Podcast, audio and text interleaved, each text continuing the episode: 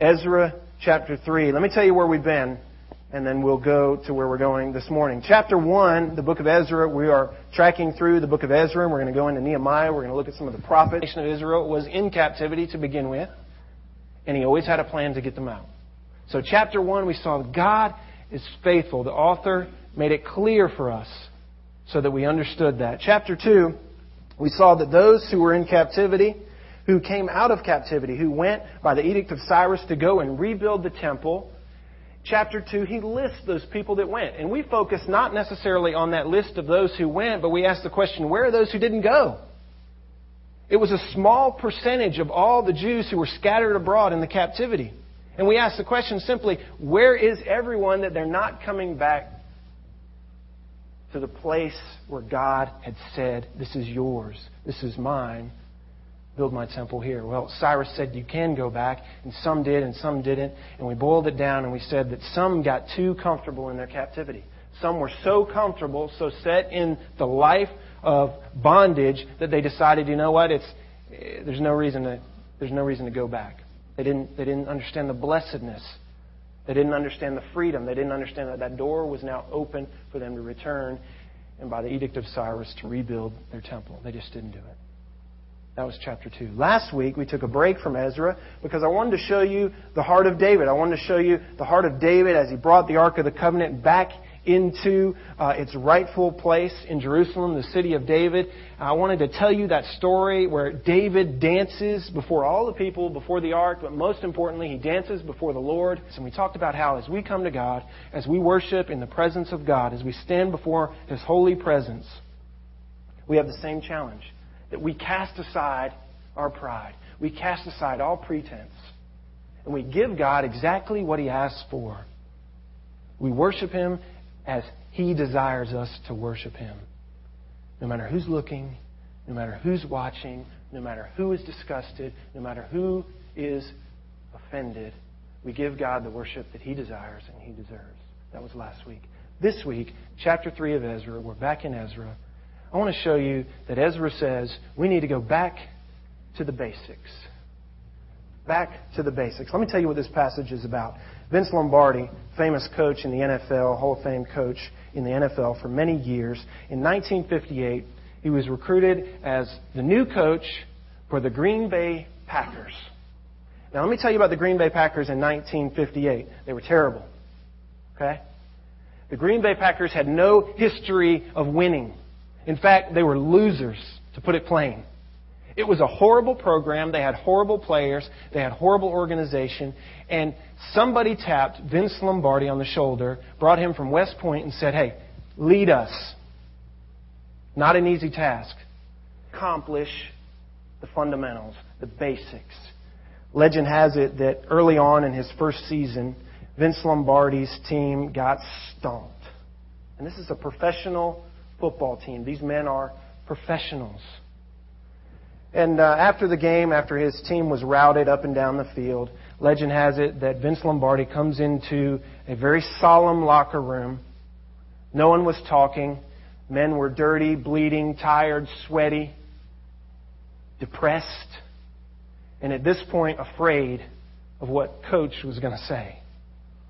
Story goes that Vince Lombardi walked into the locker room, went over, picked up a football out of a locker, stood in the middle of those grown professional men held the football up and said, Gentlemen, this is a football.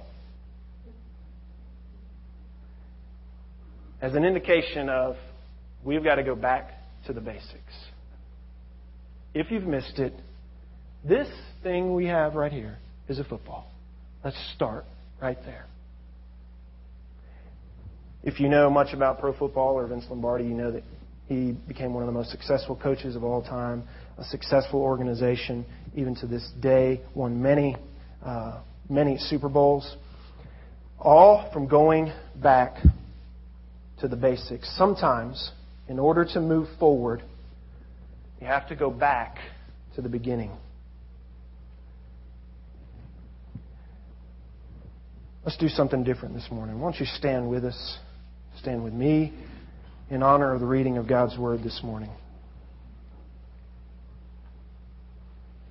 Ezra chapter 3, 1 through 6. Now, when the seventh month came and the sons of Israel were in the cities, the people gathered together as one man to Jerusalem.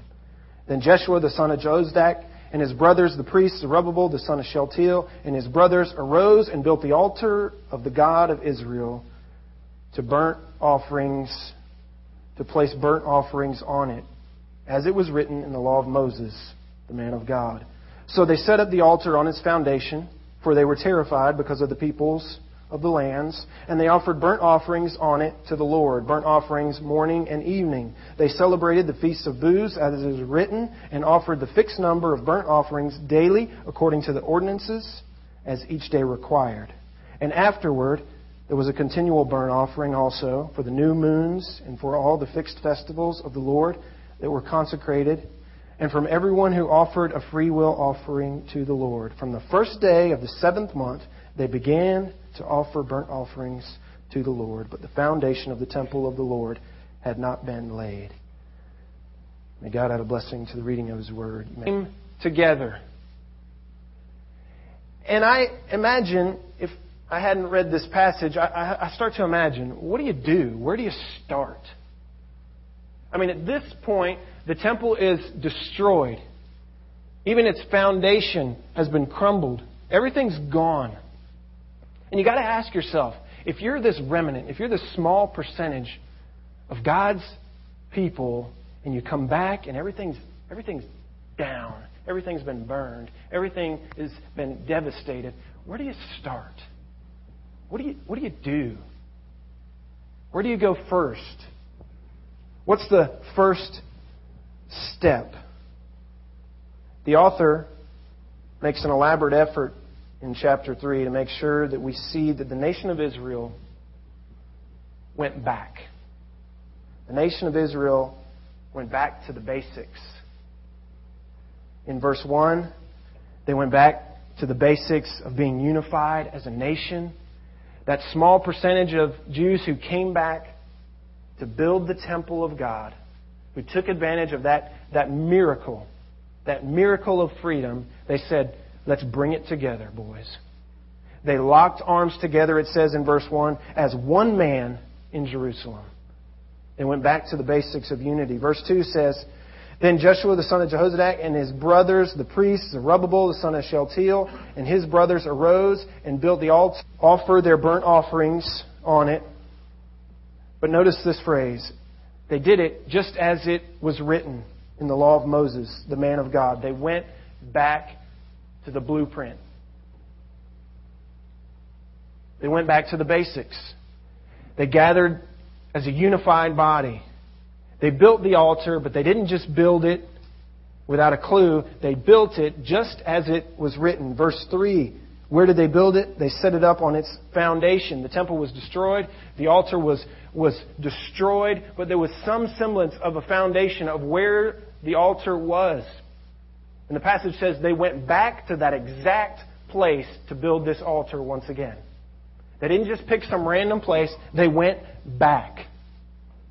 Verse 3 says it was built on its foundation. Verse 4, look at this. They celebrated the Feast of Booths that's exactly what they were supposed to do in the seventh month, verse 1. They're becoming orthodox right here, okay? They celebrated the Feast of Booths as it is written. And they offered how many burnt offerings? The fixed number of burnt offerings. They did it exactly the way they were supposed to. How often did they do it? They do it a continual burnt offering, just like they were supposed to be. Also, for the new moons and for all the fixed festivals, they fulfilled all those duties. And from everyone who offered a freewill offering to the Lord, from the first day of the seventh month, they got started on the right foot. They went back to the blueprint. As it is written, could have been their motto. Let me tell you my, maybe why this is. These men and women who are, who are doing this as I said, they were born in captivity. The moms and dads had dropped the ball. Moms and dads had dropped the ball. The principle of this passage is to go back to the basics through obeying the word of the Lord.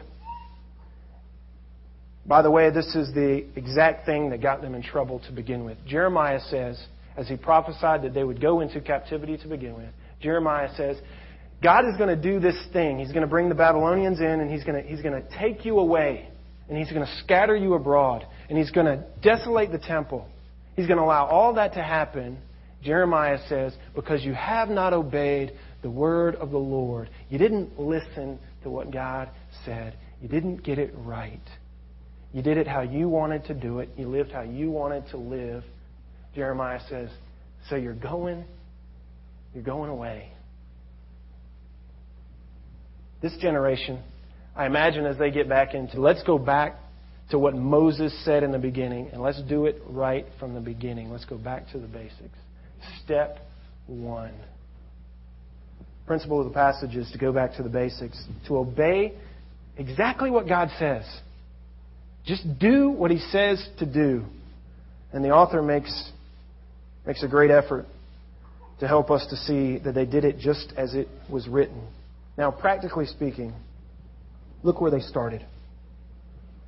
That's the principle, but I want you to see in this passage where the author would have us know they started physically. Rusty, put up the uh, slide of the temple there.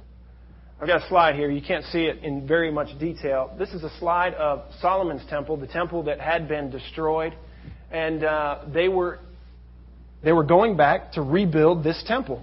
Okay. Chapter three however, doesn't start with where I might think they should start.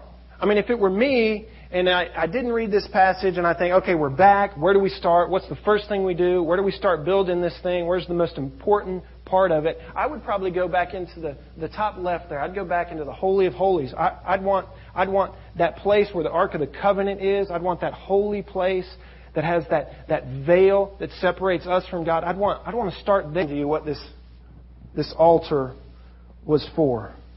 An altar is very simply the place where a sacrificial offering was laid on behalf of the people. The passage says that this is where they offered their burnt offerings.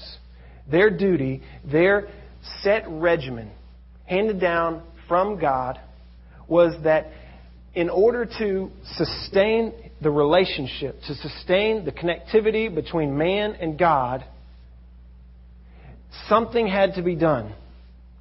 There had to be something done because man was now sinful. And so there had to be something done so that a holy God and a sinful man could commune.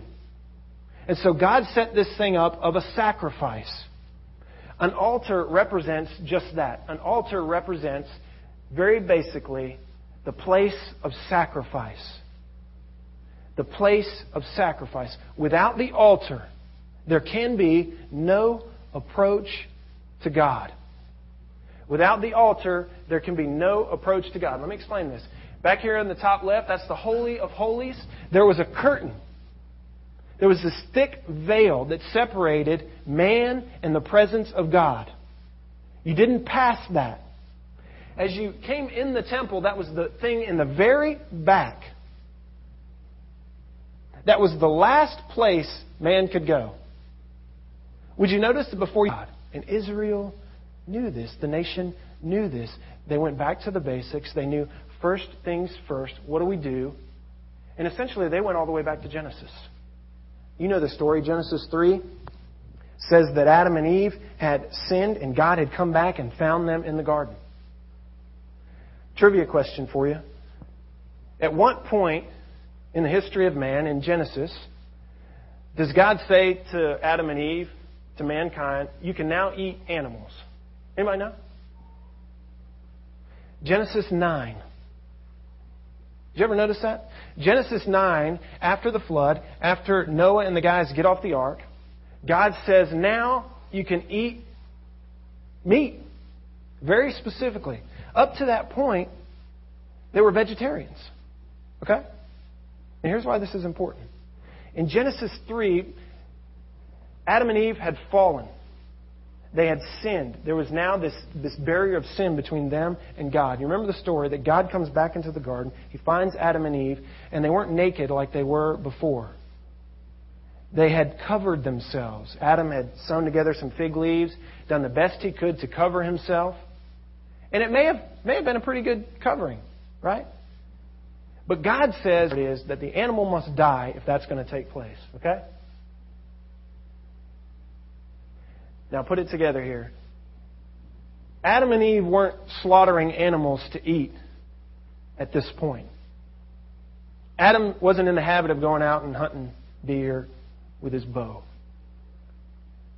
What God does at this point, before the eyes of these vegetarians, is He slaughters an innocent animal on their behalf. Blood is spilled. Death is incurred because of Adam and Eve's sin. And now God gives them a covering, a sacrificial covering. They get the animal skin from the animal who paid the price for them. Now let's go back to the altar for just a second. You cannot approach God. You can't even get near God without going past the altar of sacrifice. The sacrifice was a substitutionary, provisional sacrifice. Uh, let me let me break it down for you guys. Uh, maybe you know baseball, okay? Uh, hokey illustration to illustrate such a such an important point, but it may be the easiest for us to understand. In baseball, there's something called a sacrifice fly, right? Guys, you tracking with me here? A sacrifice fly is that one guy stands on home plate and he, he says, you know what, I'm going to take one for the hit a home run and boost my stats. But he says, I'll make a sacrifice and I'll hit a pop fly. That means he's going to hit the ball as best he can, as best he can muster. He's going to hit it up into the air, into the outfield, so that he assures his own out. He knows that if he does his job at this point, he will be out. And he'll go back to the dugout. He'll never make it to base. He sacrificed his stat so that this guy can make it home. It's a sacrifice fly. He takes the hit so that the whole team gets the benefit. Tracking with me? The altar was a representation of sacrifice. Upon that altar, there was sacrificed this substitution, this provision. Genesis 22, there's another familiar story. Abraham and his son Isaac. God tells Abraham, Take your son up to the top of Mount Moriah. And he says, I want you to bind him. I want you to put him on the fire. I want you to give him to me. I want you to offer him to me. You know the story well that as Abraham is reluctantly but obediently following the word of the Lord, he hears a rustling behind him, turns around, and there's a ram caught in the thicket by its horns. Can you, can you imagine? Sacrificed, gave up its life, not because of what it had done, but it gave up its life as a substitution and as a sacrifice for Isaac. That's the picture. Are you getting a picture of the altar? That's a picture of the altar. That's, that's where the nation of Israel began. The nation of Israel didn't, didn't start with the foundation of the temple. The nation of Israel didn't start with the Holy of Holies. They didn't start with all the, all the accoutrements that went into the temple itself. The nation of Israel started where they should start. They started where they had to start. The nation of Israel started where their sin required them to begin. And it was at a place of sacrifice, a place of substitution. They had no hope, if the temple was even built, of ever approaching God, of ever drawing near to God, if that altar was not on the steps of the outer court.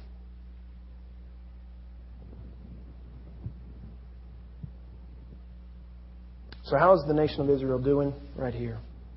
I think they're doing pretty well. Verse 1, they bring back the unity. They gather together as one man. Verse 3 says they gathered in the midst of opposition. We'll hear more about that later in coming chapters. But they, they go back. They go back to the blueprint. They go back to the beginning. They do first things first. Before the foundation of the temple is ever begun. Listen to me now. Before the foundation of the temple is ever begun, it's as if they pour this footing you know that before you pour a foundation, you have to dig a footing? You have to dig down and make sure that there's first things first. The basics of pouring a foundation is that you have to have a strong footing beneath that foundation. And it's as if in chapter 3, Ezra is saying, look, the nation of Israel doesn't just jump to the foundation of the temple. They pour a footing, and the footing is this altar. Because without this altar, the temple is unapproachable. The presence of God is off limits. Unless we have this mediation, this place where a sacrifice, a substitute, this thing that God requires to happen if we're going to approach Him, unless there's this, this altar, then the temple is worthless. No glitz, no glamour. They just do what's right. They just do what's right. So, what can we learn? Among other things, we and in that case, the man who turns back soonest is the most progressive man. Isn't that good? The man who turns back soonest is the most progressive man. Sometimes making headway, sometimes moving forward means we got to go back and get the basics right. The nation of Israel was sent by Cyrus, was given the green light by the edict of Cyrus to rebuild the temple. To rebuild the temple. Ezra makes sure we don't miss at the beginning of this chapter something has to be done first. Something has to be done before the temple can be built. As I considered this passage and was praying about it last night and this morning, I got a picture in my mind of what this might mean for us. I have in my mind a picture of this, this temple that they were, they were about to begin building. And I, see the entrance, and I see that the entrance the entrance is, is a one way deal. And I see that there is this, this altar that you must pass to get there. And in my mind, I got this picture of all of humanity surrounding the temple of God, surrounding the place where God is. Okay, if you can imagine this. I get this picture of all of humanity surrounding this temple to get to the God that they've created in their own mind. And for them, whatever path they choose is just fine. And some guys are trying to climb in windows. Some guys are trying to find a back door. Some guys are up on the roof trying to find a way in. Some guys have tried to sneak in the front door. And all the while, I get this, I get this picture of God sitting in the back, in the Holy of Holies, on his throne. And he's calling out to the world, I've been telling you, I've been telling you that there's just one way. There's just one way. It's through those doors, but before you come through those doors, before you pass through this curtain, make sure, make sure you pass that altar. And make sure that you have the correct sacrifice upon that altar. You got to pass there first, sir, ma'am. First things first, back to the basics. You, can't, you can't approach a holy God without having that sacrifice in place. We have we have a sacrifice in place. There is not an altar like Solomon's altar. Approach me, there's just this one way, and you have to pass through, you have to come by way of the sacrifice. You have to, you have to make sure that before you come in here, you fall down out there. When Jesus was crucified, Scripture tells us that uh, in the temple, at the very moment that Jesus died, that curtain, that very thick, heavy veil that separated, that, that was a symbol of the separation between the holiness of God and the sin of man, that veil was torn from top to bottom. And the earth shook at the death Christ. As if to say, the doors have been kicked open. The way has been made clear. Why? Because of the sacrifice outside the door. of the presence of God. Sacrifice on a cross. A substitution, a provision, a perfect lamb, no blemish, a permanent sacrifice this time that would last throughout the ages. That if we approach it by faith, count it as our own, God says, You can now come in. Walk right into the presence of God, boldly approaching the throne. And do exactly what God says to do. It is always the best way. And I imagine that that is very clear to those who had spent 70 years in captivity, who had never even seen Jerusalem to this point. I imagine in their hearts they said, We're going to, we're to, as best we can, we're going to start off on the right foot. And the first place to begin is with an altar. There has to be something that happens between me and God before I can ever approach Him. Guys, we don't start with the temple, we start with the cross. Some of us have come this morning, um, in a sense, to approach God, to draw near to God. And I wonder if there's a sacrifice in our past. I wonder if we've, if we've circumvented. I wonder if we've, we've gone around. I wonder if we're trying to climb over the walls. I wonder if we're trying to come in a window. I wonder if we're trying to find our own way to draw near to God. Can I tell you, God is saying today what He's been saying from the foundation of the world. There's been a lamb that is slain on a cross. It's one way. You have to pass through one way. There is no other way to draw near to me. Perhaps you've not, as always, we could have focused on a number of details.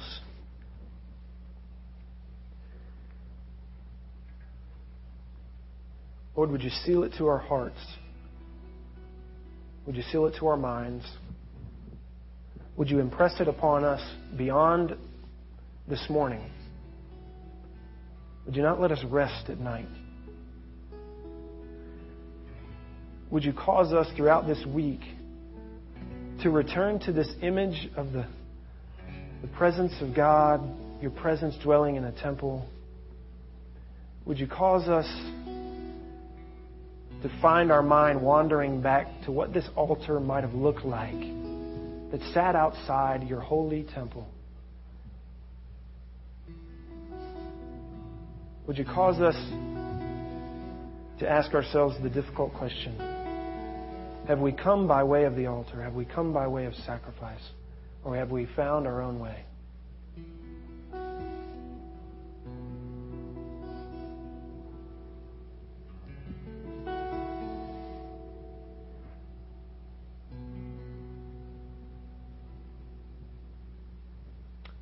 Thank you for your word.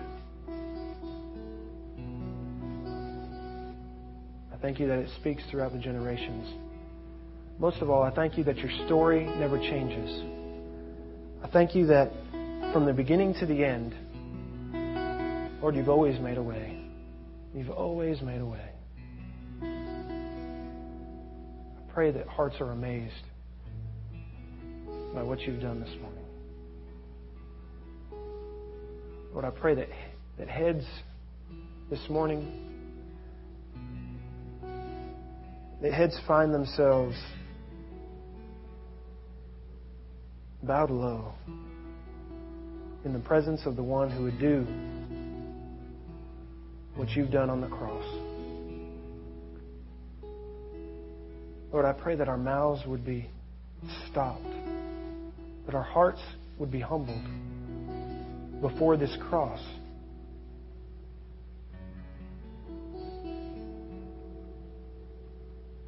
before the cross that makes a way.